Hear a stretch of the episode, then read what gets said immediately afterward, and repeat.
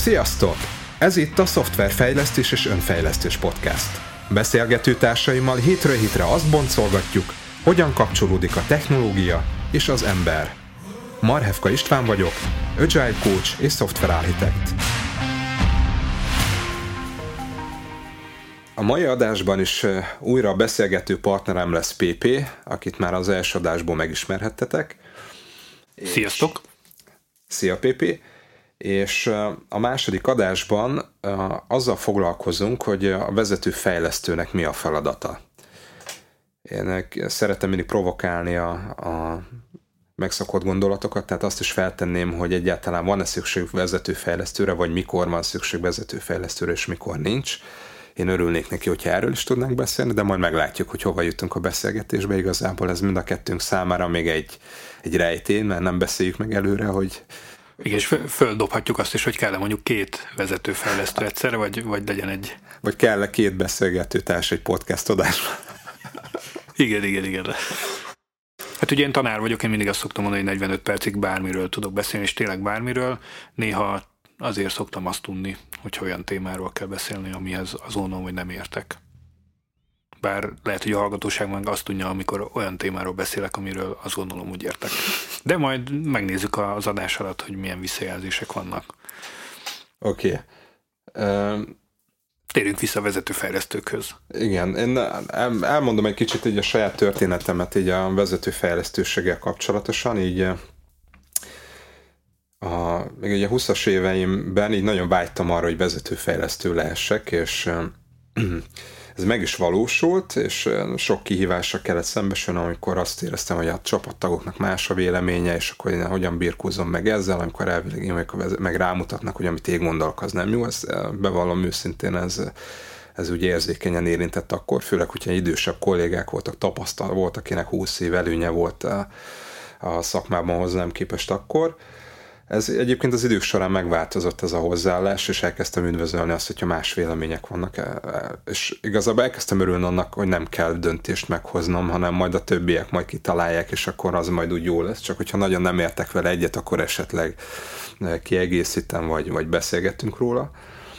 És most valahogy egyébként így vagyok ezzel, hogy, hogy, hogy nem is vágyom arra, hogy ezt a vezető fejlesztőséget vigyem, úgy érzem túl sok fejfájással jár, de örülök annak, hogyha megszólaltok és elmondhatom a véleményét, és majd valahogy majd a csapat majd meghozza a döntését, ezzel majd elkillódunk.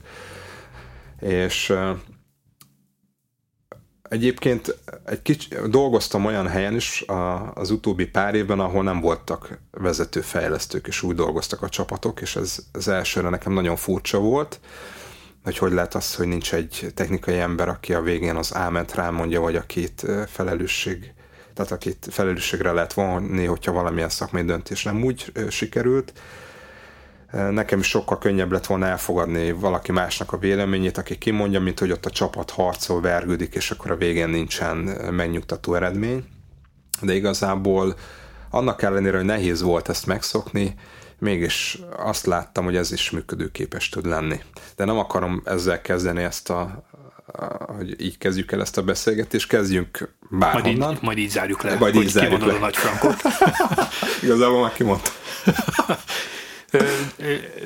Egyébként nagy, nagyon tetszik már most ez a podcast, mert nekem ez valószínűleg egy nagyon jó önismereti kúzis is egyben, mert így végig gondoltam, hogy gyakorlatilag ugye én 8 évig mint közalkalmazott tanár dolgoztam, és utána, amikor a fejlesztésbe kerültem bele, akkor viszonylag rövid időn belül én egy vezető fejlesztő lettem egy cégbe, ami ugye nem egy ilyen őrült nagy cég volt, négyen, négyen voltunk benne fejlesztők, és, és gyakorlatilag, gyakorlatilag egyszer egy fél évig voltam egy ilyen multiba, volt egy ilyen kis multis kitérésem, ahol, a, ahol egy ilyen developer pozíciót kaptam. E, oda is úgy mentem be, hogy mint hogyha ilyen vezetőnek hívtak volna, de nem volt más pozíció, ezért ezt kaptam meg. Fél év után fölmondtam, tehát hogy, hogy, hogy valószínűleg nem, tehát sok minden egyéb dolog volt, de de nem, nem tudom, ez egy izgalmas, ez, mondom, ez túl személyes lenne, hogy, hogy ezt belekeverjük, de, de én azt nem bírtam csinálni, hogy megmondják, hogy mit csináljak, és, és akkor azt csinálom. Ez szerintem az előző adásból is kijött. Ugyanakkor tökre el tudom fogadni, hogyha valaki ezt tudja csinálni.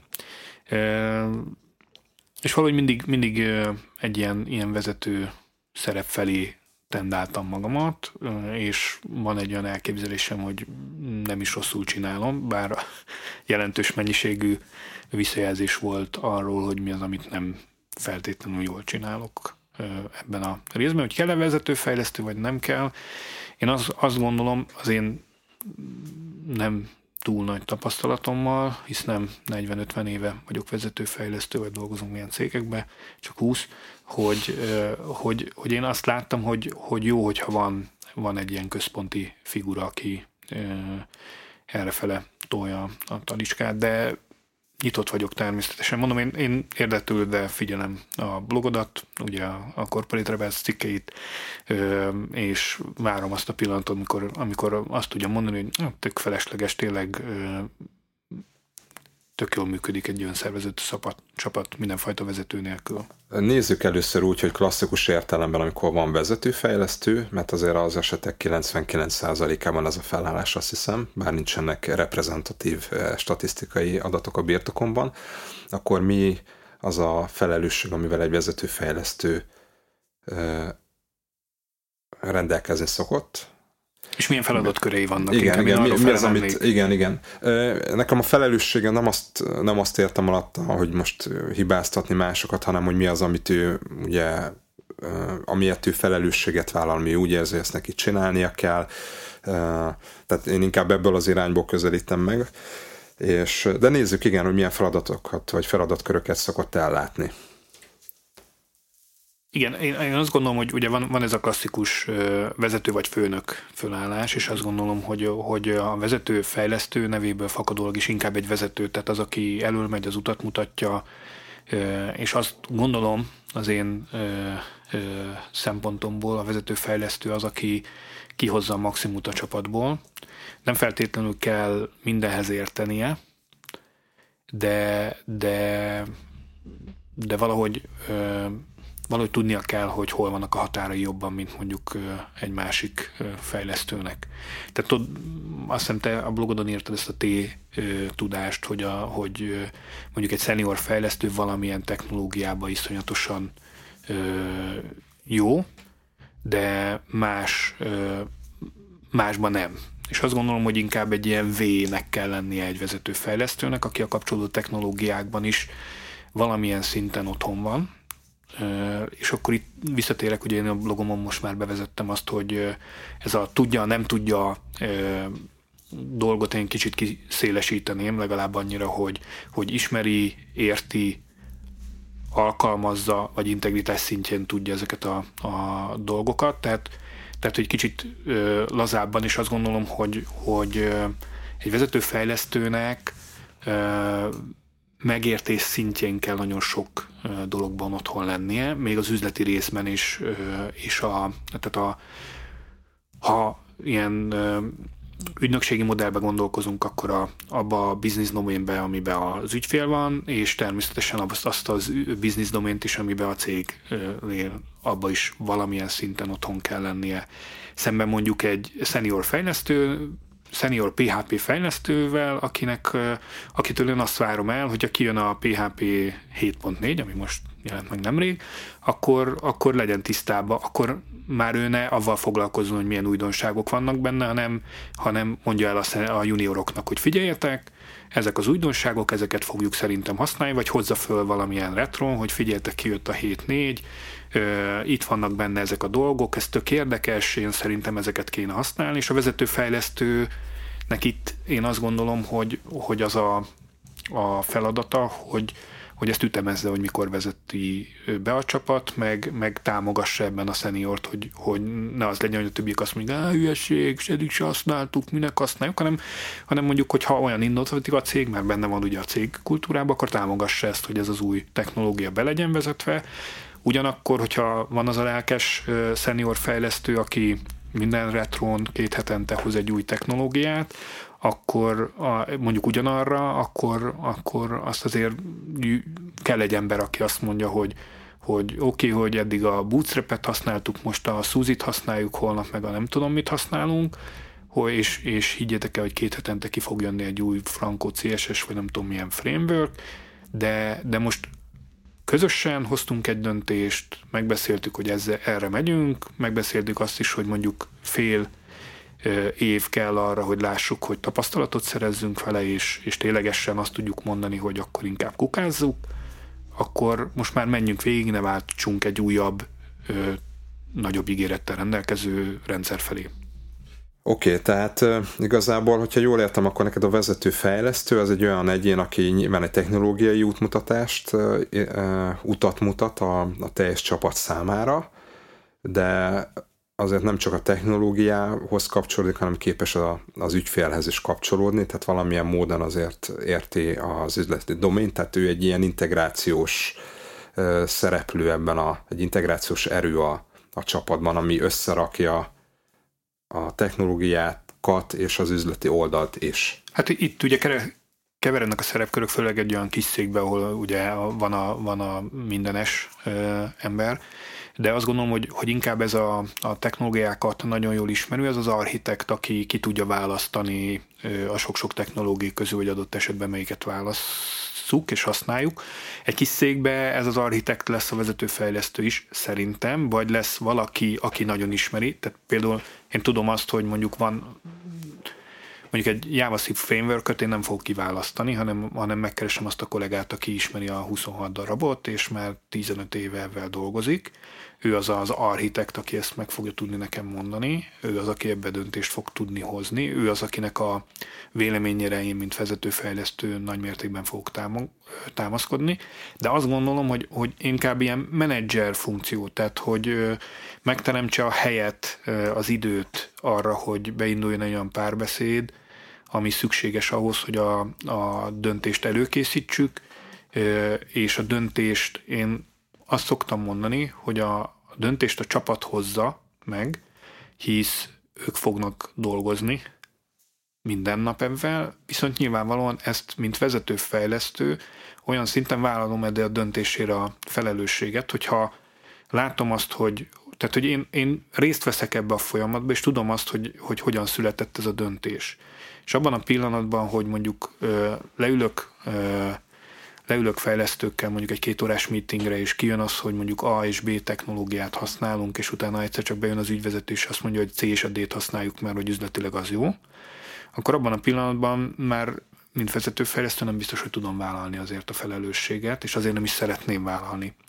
Az A és B-ért minden további nélkül tudom vállalni, C és D-ért nem, ott el tudom fogadni, hogy, hogy oké, okay, üzletileg ez egy, ez egy ilyen döntés. Tehát akkor, uh-huh, tehát akkor neked a vezetőfejlesztő az a csapat hangja tulajdonképpen? Igen, igen, csapat hangja, plusz a, a, a szervező, aki összeszervez, aki ilyen, ilyen szervező srác, aki, aki, hogy mondjam, a tudod az, hogy elkészüljen szoftver, mondjuk mit tudom én, a esztergályos leesztergálja ezt, nem tudom ki megcsinálja azt, de valaki valahol össze kell szerelni ezt a dolgot, és ezeknek a kis mikro dolgoknak össze kell való.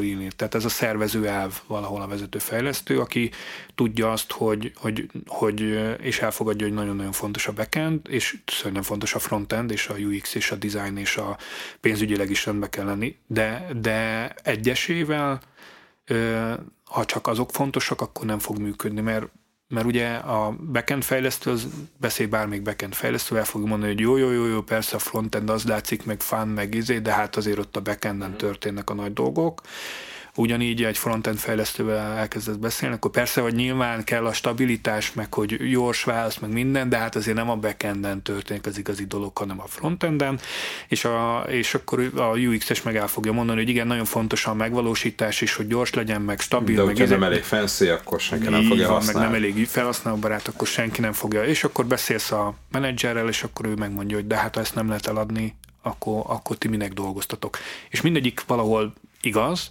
de valahol a, meg kell találni az egészséges mixet, ahol mindegyik a maga nagyszerűségében. És úgy gondolod, hogy a vezető fejlesztő ennek a központja, aki megpróbál ezt, a, megpróbál ezt az egyensúlyt kialakítani. Igen, igen, azt gondolom, hogy... Oké. Okay.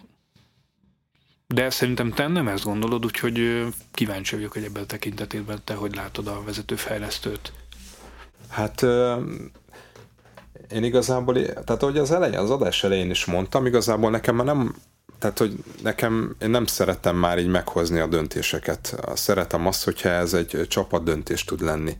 Én, én abban találok élvezetet saját magam számára, hogyha hogyha behozhatok esetleg új gondolatokat, vagy rámutathatok arra, hogy, hogy egy megoldásnak esetleg mi lehet a gyenge pontja, hogy próbáljuk ezt tovább gondolni.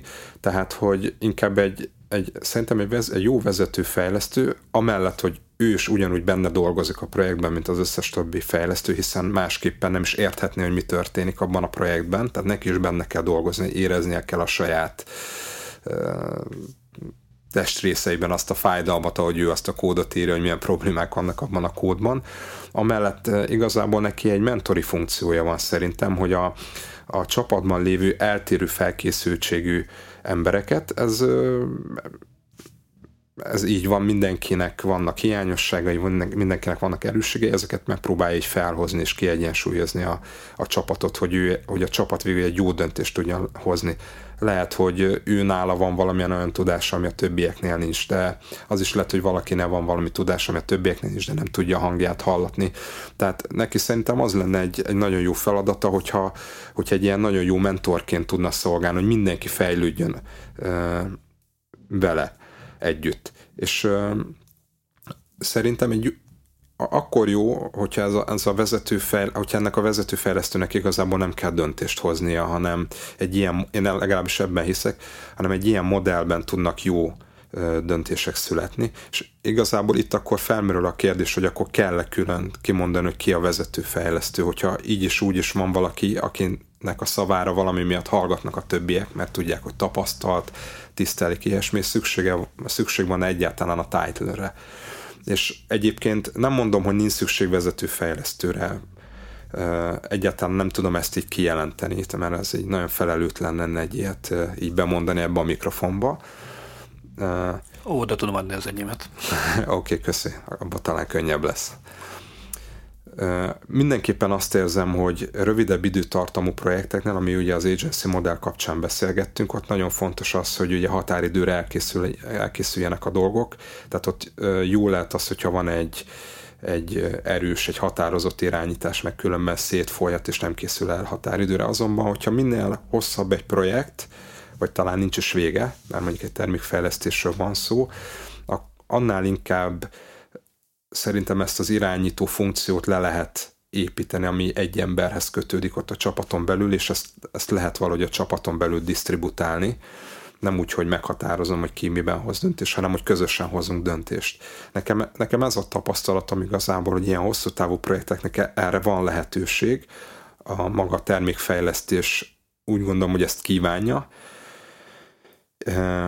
az egy más kérdés, hogy ez meg tud-e valósulni, mert ez olyan, olyan emberi kvalitások kellenek a, a csapaton belül is, hogy hajlandóak legyünk egymás szavára hallgatni, tiszteljük egymást, képesek legyünk közösen döntéseket hozni, képesek legyünk egymást elismerni, mert ez egy csapat azért egy idő után csak akkor működőképes, hogyha képes ugye a, ezeket a ezeket a visszajelzéseket önmagában kezel, meg kívülre nem fog senki visszajelzést adni, mert a csapat dolgozik önmagában vagy legalábbis ők vannak nagyon sok időt együtt. Tehát nem mondom azt, hogy ha kiveszem a vezető fejlesztő szerepkört, akkor működni fog minden, sok mindennek másnak is teljesülnie kell, de én mindenképpen arra biztatnék mindenkit, hogy a, hogyha már egyszer vezető fejlesztő lett, és elérte ezt a dolgot, és úgy gondolta, hogy ez, ez kipipálva most már rajta van a névegykártyámon, azon, azon kezdjen el dolgozni, mert persze azt akarjuk mindannyian, hogy meglegyen akkor ne, ne abba próbáljon görcsösen ragaszkodni, hogy ő a vezető fejlesztő, és hogy az ő döntéseit nehogy megkérdőjelezzék mások, és nehogy kiderüljön az, hogy ő szakmailag nem a legjobb a csapatban, mert kicsit ez a vezető fejlesztővel szemben szerintem van egy ilyen elvárás, hogy szakmailag ő az, aki a, a legjobb a csapatban. Szerintem ez nem reális elvárás, mert nagyon komplex egy-egy technológiai stack, egy-egy részéhez valaki, egy bizonyos technológiához valaki ért, egy másikhoz más, módszertanokhoz másért, valaki ilyen attitűd, vala, tehát hogy annyira más a felkészültségünk, inkább egy vezetőfejlesztőnek egy, ahogy te is mondtad, kellene lenni egy széles látókörének, aki képes így integrálni azt a sokféle nézetet, és képes valahogy segíteni, hogy felemelje a csapattagokat, hogy, hogy mindenki fejlődhessen emberileg, szakmailag is. Nem biztos, hogy ő meg tudja mondani, hogy mit kell csinálni, de tud segítséget adni, hogy kit kell megkeresni, vagy minek kell utána nézni, vagy, vagy rá tud mutatni. Tehát én, nekem igazából az a vezető fejlesztő, én már inkább úgy gondolok rá, mint egy jó mentorra.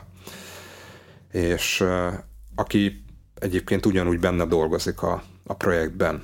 Nekem kicsit egy ilyen rálátásom van. Úgy, te mondtad azt, hogy utat mutat a, a vezetőfejlesztő.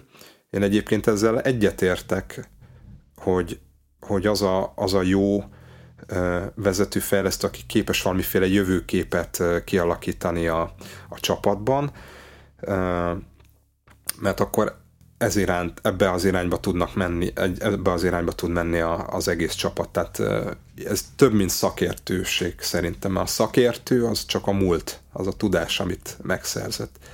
Az igazi vezető számomra az, aki, aki tudja mutatni a jövőt is, vagy valami, valamiféle jövőbe tudja valami jövőt tud elképzelni. És én úgy gondolom, hogy egy ilyen vezetőfejlesztőnek kell, hogy legyen egy ilyen képessége, hogy nem csak a, a, amiket felhalmozott tudás, hanem képes legyen valamiféle jövőképet átadni a csapatnak. Hát, hogy a csapat ez befogadja, vagy nem fogadja be, ez, ez nagyon változó, szerintem erre nincsen képlet, és nagyon függ azoktól az emberi minőségektől, emberi kapcsolatoktól, amik egy-egy ilyen csapaton belül megjelennek, el tudják-e fogadni azt a szemét, hogy most mond valamit, és akkor most meg miért kellene ahhoz kapcsolódni, és miért kellene éppen azt csinálni, hogy ez mitől működik, meg mitől nem adott esetben, azt nem tudom. De, de ilyenek ki szoktak alakulni, mindig vannak olyanok, akiknek valahogy jobban hallgatnak a szavára valami miatt az emberek. De akár egy csapaton belül lehet több ilyen ember is különböző területeken, és nem biztos, hogy ez egyébként ki kell mondani, hogy ki a vezető fejlesztő. Tehát én, én ezt, is, ezt is láttam, de mondom, nem tudom azt mondani, hogy ezt engedjük el, mert felelőtlenség lenne egy rövid távú projektnél egy cég, kis cégnek, akinek az élete attól függ, hogy határidőre lefejleszt a projektet. Nem jó szerintem, most elkezd kísérletezni azzal, hogy hirtelen lebontja a központi irányítást a csapaton belül, de ha van erre tér, van erre lehetőség, akkor mindenképpen érdemes puhítani ezt a hagyományos elképzelést a vezetőfejlesztővel szemben, aki megmondja, hogy akkor hogy lesz a technológia, ez így lesz, ezt a csapat betartja, a menedzsment őt fogja mindenképpen elővenni, hogyha valami rosszul sül el. Tehát érdemes ezt, ezt, ezt valahogy puhítani, és minél jobban kiterjeszteni a többi csapattagra is. Szerintem ez nem, egy, ez nem egy könnyű dolog, nagyon függ megint a szituációtól, az egyes emberektől, de megéri nekem, nekem az a személyes tapasztalatom sokkal jobb így együtt dolgozni, mint hogyha nekem kellene mondani valamit, és akkor kiderül, hogy két nap múlva nem volt jó. Tehát, mert mindig kiderül, hogy nem jó. És hogyha együtt jövünk rá, hogy nem jó, akkor együtt ki is tudjuk javítani, de ha kiderül, hogy én rontottam, utána nekem, nekem kell megcsinálni. Tehát sokkal könnyebb az, hogyha tudok számítani a csapattársaimra is. No igen, és akkor most már igazából ismétlem önmagam. Igen, én, én azt gondolom, hogy, hogy én valahol ott szoktam keresni a megoldást, hogy nem, nem személyekbe gondolkozni kell, hanem szerepkörökben. Ugye például ugye az, hogy, hogy mondjuk van egy Scrum Master, akinek az a feladata, hogy mondjuk az a sprint sikeres legyen, és az, ő, ő az, aki mondjuk a vezető szerepő, vezető fejlesztőnek azt a szerepét eljátsza, hogy, hogy meglegyenek azok a feedbackek, legyen mindennapi stand-up, amikor kiderülik az, hogy, hogy valami nem jó, nem oké, okay, valaki elakadt, kell segítség, ő az, aki mondjuk egy retrospektíven azt inspirálja, hogy elmondjuk azt, hogy hogyan fejlődjünk tovább, mi az, amit jól csináltunk, és továbbra is ezt csináljuk, vagy mi az az új technológia, amit be fogunk húzni, és ezt hogyan fogjuk megcsinálni. És lehet, hogy aztán majd egy másik szerepkör az, aki ezt leszervezi, hogy a képzés, meg stb. meg legyen, meg bevezessünk valamit, az meg megint másik szerepkör. Ugyanígy, ahogy mondtad, és, és azt gondolom, hogy hogy ezek a szerepkörök, ezek nem feltétlenül olyanok, amit így emberekre ráangatunk, és akkor attól fogva ő fogja. Tehát nem olyan, hogy azt mondjuk van a vezetőfejlesztő, három ilyen szerepkört ráaggatunk, és utána jön egy ember, arra rátesszük a vezetőfejlesztő sapkát, és akkor ezzel ráakasztottuk ezeket a dolgokat. Hanem azt gondolom, hogy ezek a szerepkörök, ezek, ezek változhatnak menet közben is. Mire gondolok? Arra gondolok, hogy például, hogyha valaki benne van egy projektben és csinálja, és tudja azt, hogy valahonnan, valahova egy kis lépést meg akarok tenni, és meg kell oldanom, akkor nem lehetek vizionárius, nem tekinthetek a projektre úgy, hogy úristen, mi most megalkotjuk a világ legnagyobb nem tudom miért, amikor azt az egy kis feladatot meg kell oldani. Ha arra koncentrálok, akkor az a kis feladat nem lesz megoldva, mert azon fog vizionálni, hogy ú. Ugyanakkor, amikor a, a teljes projektre akarok rá tekinteni, akkor meg vízióm kell, hogy legyen, hogy innen valahova el akarok jutni. Tehát kell, kell ez, hogy, hogy vizionáris legyek mindig, meg kell az, hogy, hogy konkrétan dolgozzak. Ugye van, vannak ilyen módszertan, például mondjuk ez a, az agyvihar is valami ilyesmi, amikor azt mondjuk, hogy most nem foglalkozunk avval, hogy az ötletek jók vagy nem jók, hanem most azt csináljuk, hogy leülünk, mindenki dobálja be az ötleteket, most mindenki mindenki álmodozó lehet, mindenki vizionáris lehet, mindenki kitalálhat dolgokat, mert nem az a célunk, hogy megoldást találjunk ebben a pillanatban, hanem az a célunk, hogy a lehetőségeket föltárjuk, már pedig lehetőségeket úgy nem tudunk föltárni, hogy azt nézzük, hogy, hogy mi az, ami megvalósít. Azért, mert a egyik lehetőség fogja húzni a másikat. Ugye amikor elkezdünk beszélgetni, akkor is egy, jönnek az ötletek, amikor uh-huh. szabadon így asszociálgathatunk, és engedve van, hogy szabadon asszociálgathatunk.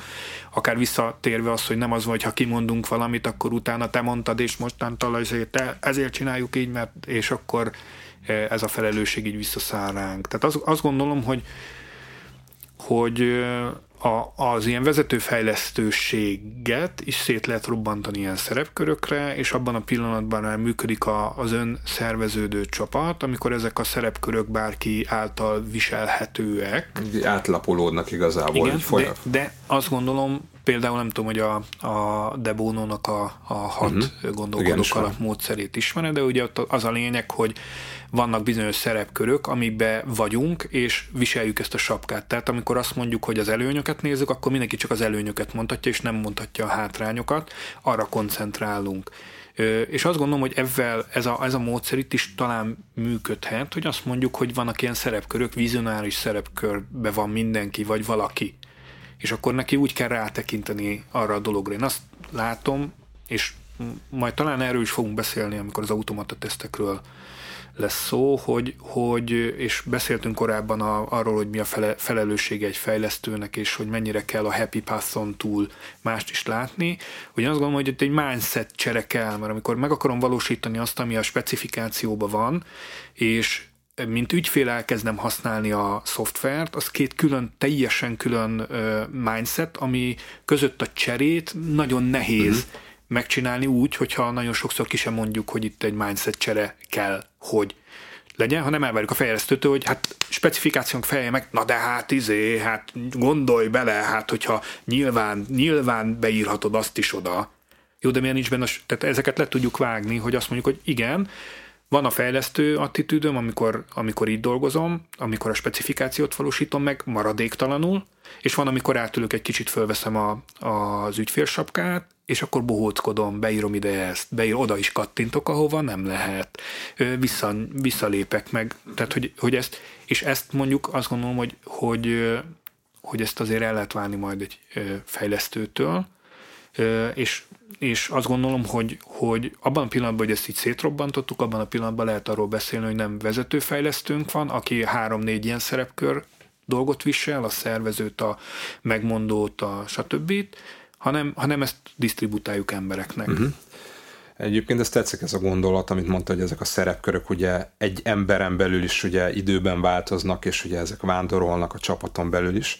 Viszont azért azt challenge hogy tényleg bárki tud-e vizionárius lenni. Abban egyetértek, hogy a vezetőfejlesztő, ahogy mondtam, benne kell, hogy dolgozzon a csapatban, tehát ő csinálja is a feladatot, meg kell, hogy csinálja de ugye közben valamiféle jövőképpel is rendelkezik a csapaton belül. Szerintem erre nem mindenki képes a csapaton belül, tehát ezt nem lehet mindenkinek átadni. De száz százalékig biztos vagyok. Száz százalékig biztos vagyok, hogy, hogy nem. Tehát van, van olyan fejlesztő, én is dolgoztam olyan fejlesztővel, aki azt mondja, mondjátok meg, hogy mit kell csinálni, és megcsinálom.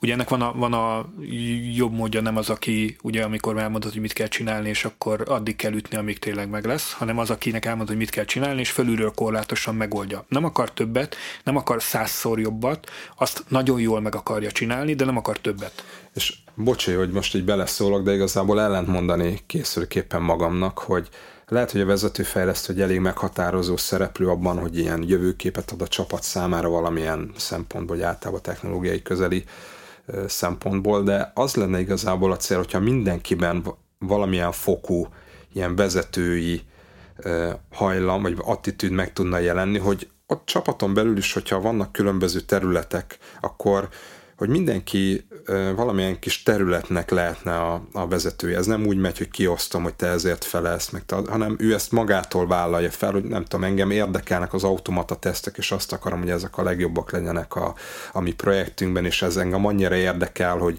a többiek kódját is átnézem, segítem a csapatot, hogy hogyan, és igazából én válok vezetőjévé ennek a típusú területnek. Az, az lenne a szerencsés, hogyha mindenki tudna találni magának egy ilyen projekten belül egy, egy saját területet, amit megint mondom, egy rövid távú projektnél nagyon nehéz kivitelezni, megvalósítani a valóságban, minden hosszabb ez a dolog, vagy esetleg a projektek között, hogyha van valamiféle kapcsolat, akkor ugye lehet ennek egy íve, és akkor, akkor mi, mi, mégis az van, hogy az az ember azon a területen belül ki tud teljesedni, tud utat mutatni a többieknek, és nem csak az van, hogy megcsinálja azt, amit mondtak neki. Ezt ő önként vállalja, valami miatt érdekli, a többiek számítanak, fog, számítani fognak az ő véleményére, iránymutatást kérnek, tehát tud ő, segít, ő, tudja ő mentorálni a többieket a, e, azon az adott területen.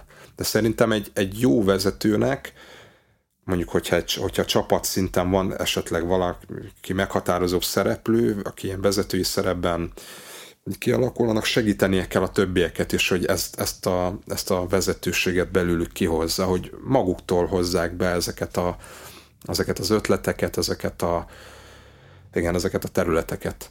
Ah, én, én úgy gondolom, hogy nem a vezetőséget, hanem a kiválóságot. Tehát én, én, a, én, én abban hiszek, hogy, hogy egy jó szenior fejlesztő lehet úgy, tehát hogy hogy mondjam, tehát nem feltétlenül kell ő neki vezetővé válnia, hogy vezető legyen, vagy nem tudom, hogy hogy fogalmazzam meg. Tehát amikor szakmailag az ő véleménye ö, ö, véleményére számítunk, a, akkor, akkor nem feltétlenül kell, hogy ő vezető legyen. Oké, okay, bocsi, azt hiszem van egy különbség abban, hogy hogyan, mit értünk vezető alatt. Nekem a vezető, ugye szokták ezt a példát mondani, hogy angolul egy két kifejezés is van, a leader, meg a manager.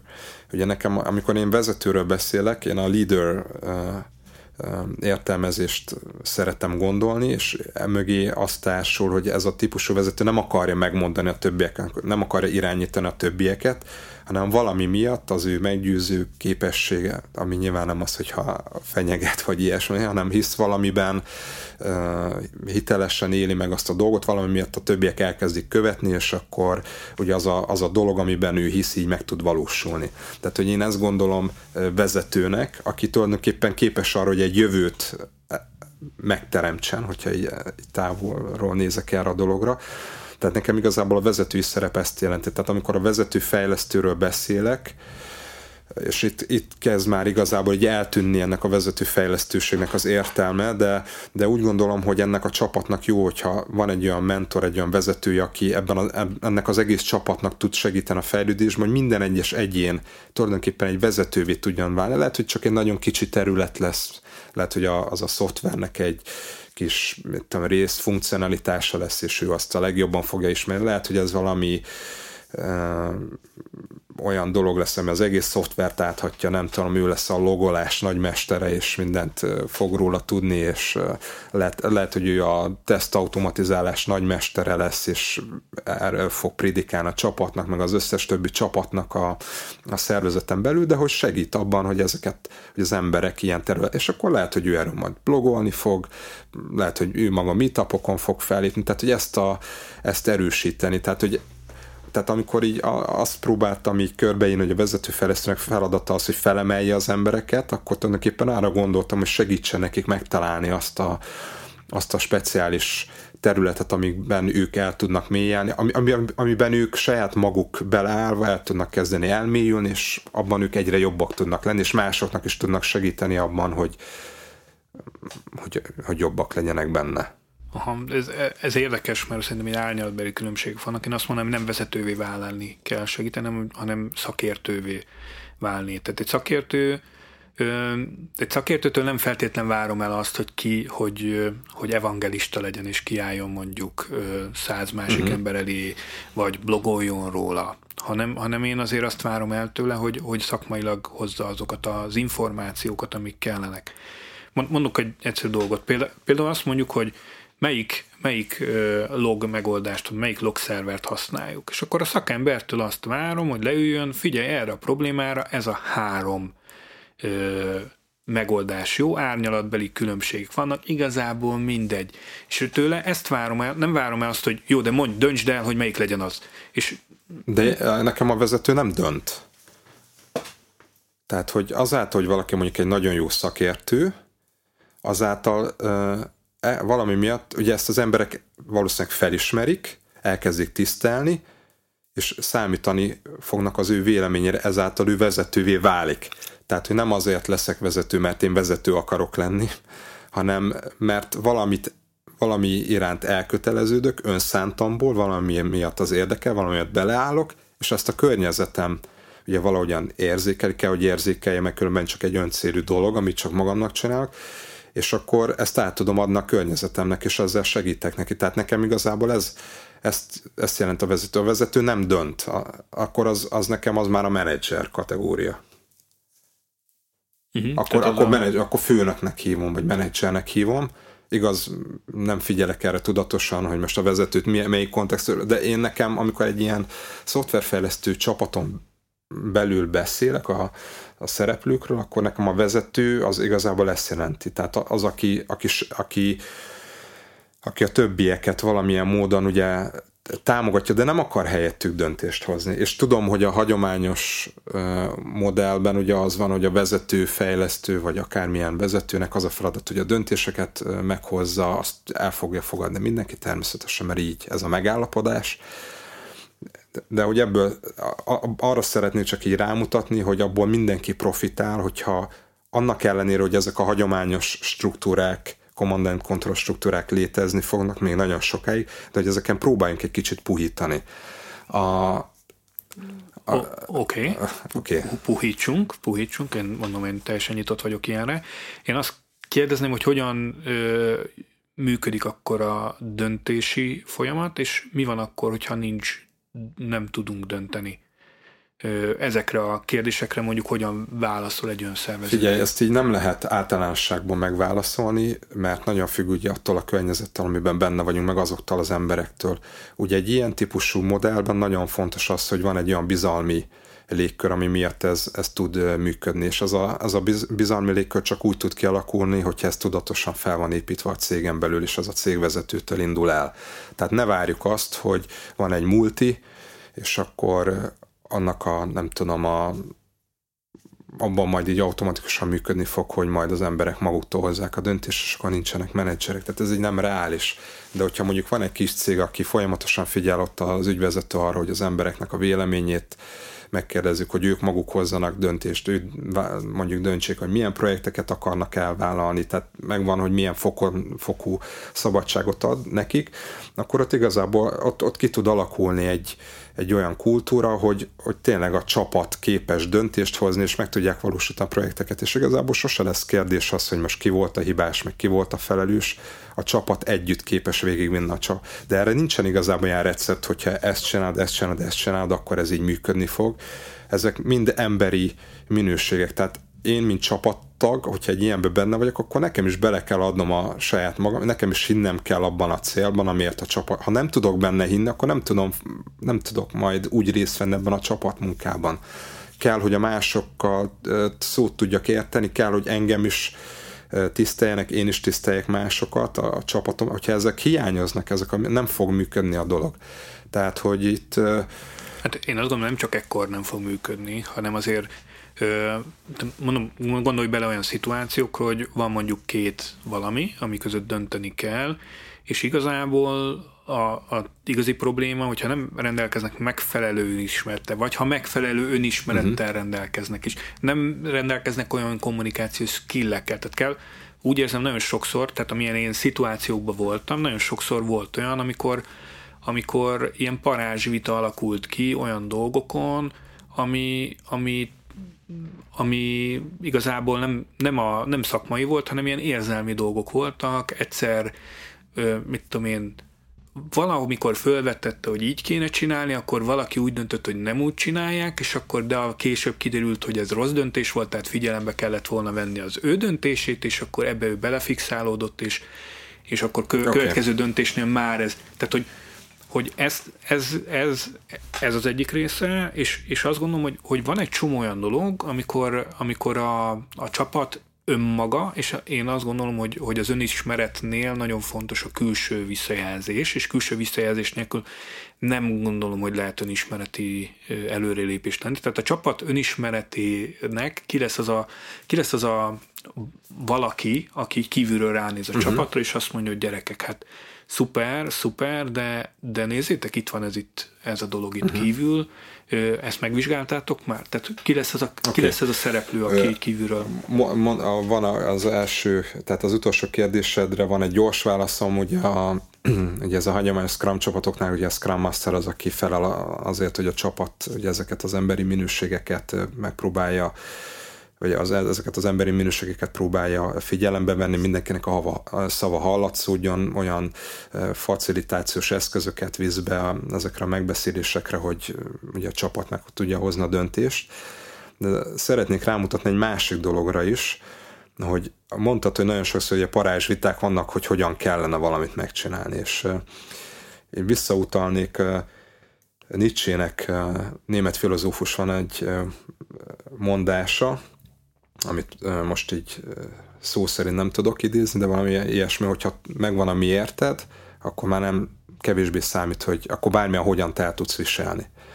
És én azt érzem ebben, nagyon sok igazság van, és hogy ezt a szoftverfejlesztő csapatokra vetítem, akkor sokszor az a, azt látom problémának, hogy tulajdonképpen az a cél, amiért közösen kellene, hogy küzdjünk, az igazából nem fontos senki számára, vagy kevésbé fontos, és elkezdenek azon vitatkozni, mert már csak ez marad, a gumicsont, hogy uh, hogyan oldjuk meg azt a problémát. De most gondolj bele, hogyha van egy cél, ami neked is célod, meg nekem is célom, hogy most például egy jó podcast felvételt csináljunk, akkor mindent megteszünk azért, hogy ez, ez jó legyen, és uh, most nem számít az, hogy esetleg nem értünk egyet, mert tudjuk, hogy az a cél, hogy ez, ez jól megvalósuljon hogyha, hogyha ezek a szoftverfejlesztési projektek olyanok tudnának lenni, hogy az abban résztvevő szereplők értelmet megtalálják bennük a saját maguk számára az értelmet, és tényleg egy ilyen shared vision, shared goal, shared understanding ki tudna, amit egyébként sok ilyen agilis technikában benne van, csak hát az egy dolog, hogy mi a módszer, meg mi a, ami a valóságban megvalósul, ezek megvannak,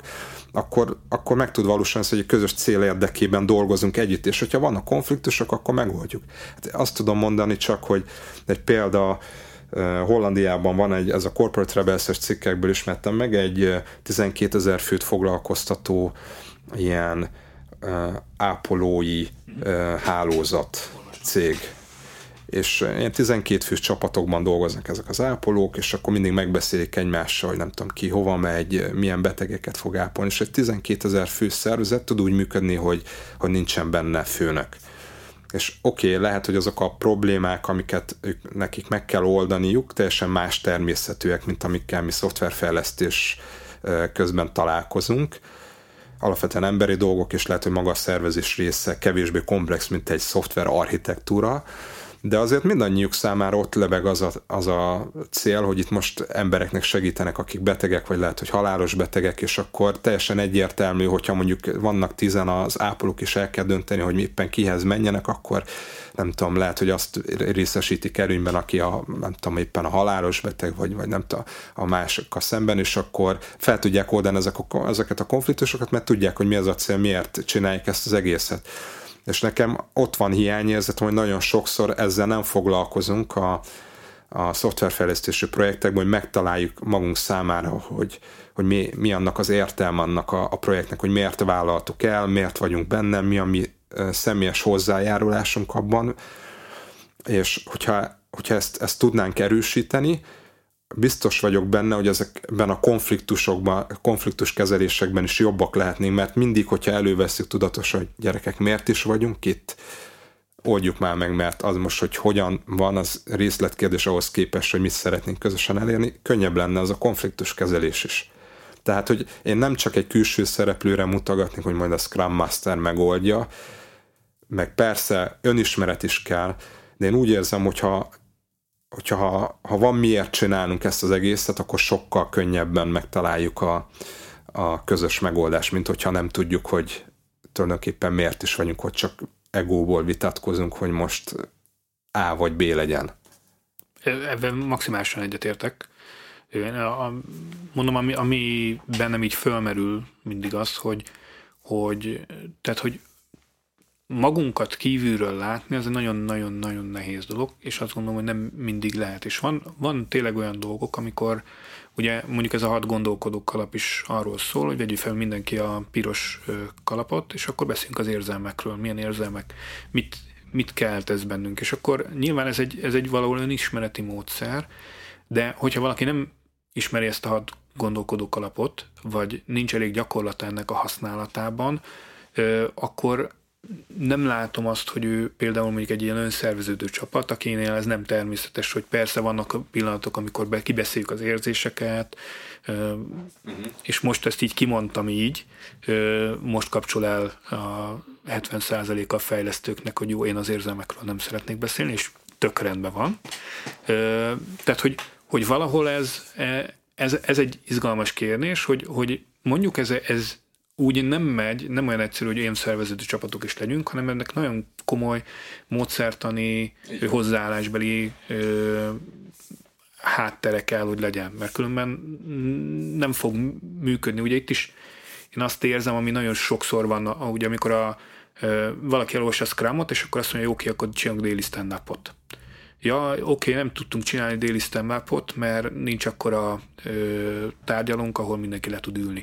Ugye, és akkor Ugye ez a klasszikus, hogy van a piskóta receptje, és azt mondja, hogy akkor tegyél bele egy csipet sót, és akkor az ember fogja eszik egy kanásot, és hát biztos nagyon rossz ez a piskóta, mert hát, hát ez, ez nem lett édes, hát ez sós. Jó? Tehát, hogy, hogy, hogy azért én, én nem gondolom, tudom, hogy, hogy te ebbe dolgozol, tehát neked jóval egyszerűbb, mint nekem kívülről ezt elképzelni, hogy hogyan lehet mondjuk egy ilyet bevinni egy szervezetbe, mert én még sose csináltam, te meg ugye azért több nem csak szoftverre fejlesztő cégbe már ezt bevezetted is, meg ugye amióta az eszemet tudom és ismerlek téged, azóta te azért elég komolyan foglalkozol egy, ebben ugye a, a Kama vagy Scrum című könyvet is ti fordítottátok le annak idején.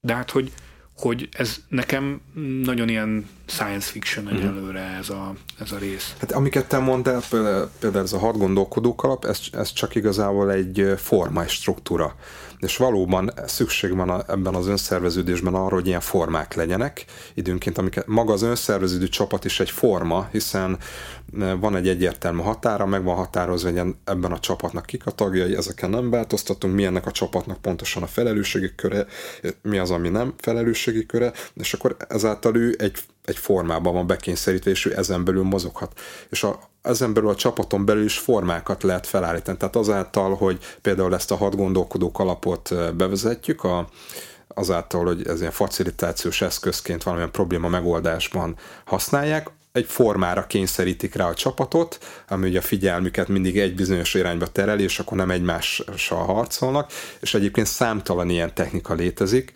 Egyébként ez a, a Liberating Structures, hogyha valakit érdekel, utána lehet nézni, ott nagyon sok ilyen eszköz van, nagyon sok könnyen bevethető eszköz, aminek pont az a célja egyébként, hogy a csapattagok mindegyike hangját tudja hallatni, és minden hamarabb tudjanak különböző szituációkban hatékonyan döntést hozni. Tehát erre abszolút szükség, tehát kell az az eszköztár, kell az, hogy hogyan tudnak ők hatékonyan döntést hozni, ez abszolút egyetértek nem is akarom ezt elvitatni. Azt akartam igazából csak mondani, hogy kell, hogy tudjuk azt, hogy miért csináljuk ezt az egészet, mert utána könnyebb a konfliktust feloldani, mint hogyha igazából értelmetlenül vitatkozunk a, nem tudom, az alternatív, és akkor csak az, hogy melyik lehetőség a jobb. De hogy miért? Aha. Igazából itt a vége felé engem az érdekel, és majd én erre szeretnék tovább menni, úgyhogy mondd el nekem is, meg a, a hallgatóknak is, hogyha valakit meggyőztél arról, engem megmondom hogy meggyőztél, még, még egyelőre science fiction a, a dolog, de azt mondom, hogy oké, okay, ismerek, biztos igazad van.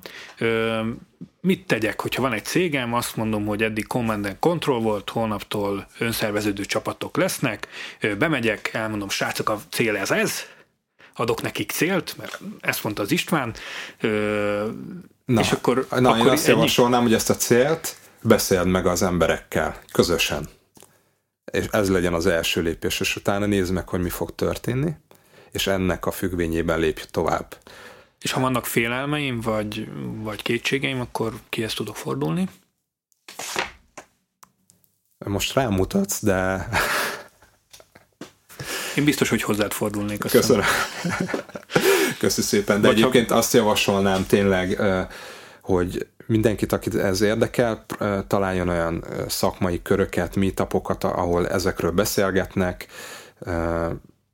Nagyon sokan vannak, akik ugye ebben az agilis transformációban most utaznak, ugye ez most egy nagyon felkapott téma mindenhol, sok az irodalma, tehát be lehet kapcsolódni, és én is persze nagyon szívesen segítek bárkinek, hogyha, hogyha úgy érzi, hogy tudok, tudunk egymáshoz kapcsolódni. És esetleg mondjuk a, a blogod weboldal az lehet egy ilyen kiindulási pont, ahol találunk erre vonatkozó információkat? Köszönöm a, a felütést. Természetesen a blogomon megosztok nagyon inspiráló példákat nemzetközi környezetből, ahol mutatom azt, hogy teljesen mindegy például mi a szektor, például gyári munkásokkal is megvalósították már az önszerveződést, egészségügyi szektorban megvalósították az önszerveződést, kormányzati szektorban is megvalósították az önszerveződést. Ezek mind nemzetközi példák egyébként a világ mindenféle tájáról. Ezek mutatják igazából azt, hogy mm, ez nem csak egy utópia, hanem erre ez, ez tényleg egy megvalósítható dolog. Több tízezres létszámú szervezetekről van szó, tehát nem csak az öt fős flat struktúra, amit te, te említettél. Ezek mindenképpen adnak ötleteket egyébként, ezeknek a szervezeteknek vannak közös pontjai, ami mindegyiknél mindegyikben bele van kódolva valahogy, ezeket érdemes átgondolni, hogy a mi cégünkben megvan-e vagy sem. Még ajánlom Frederick Lalunak a Reinventing Organizations című könyvét, ami már talán 5-6 éve jelent meg, magyar fordításban is elő, elérhető jövő szervezetei, ahol pont egy, egy olyan kutatási adatokra hivatkozva Lalu megmutatja, hogy a szervezeteknek milyen fejlettségi fokai vannak, és megmutatja, hogy mik a, azok a teljesen új módon működő szervezetek, akik ről egyébként most én is így meséltem az előbb, ezek a TIL szervezetek, akik teljesen önszerveződő alapon olyan célok irányában dolgoznak, amik igazából túlmutatnak önmaguk létezésén is, ahol az embereknek nem kell a munka és a magánélet között váltaniuk, hanem teljes valójukat bevihetik a munkájukba, ugyanúgy viselkedhetnek, mint otthon, nem kell más állarcot hordani, ezek a, ezeknek a szervezeteknek a jellemzői. Tehát a blogomon ezeknek a, a szervezeteknek a történetei elérhetőek magyar nyelven, ezekből lehet inspirációt gyűjteni, de mindenképpen ez, ez mindenkinek legyen egy saját kutató munka, hogy hogyan tud egy ilyenbe belevágni, mert azért ez, ez kockázatokkal jár, tehát egy meglévő szervezetnél nem lehet csak így, kicsit előre kell gondolkozni, de sokan tudnak ebben segíteni. Uh-huh. És még egy érdekel, mert ugye csak így nem lehet, a transformáció az ugye általában nem úgy megy, hogy csak csettintünk, hogy, hogy van-e valami iránymutatás, hogy mi az, amivel érdemes kezdeni első körben, van-e valamilyen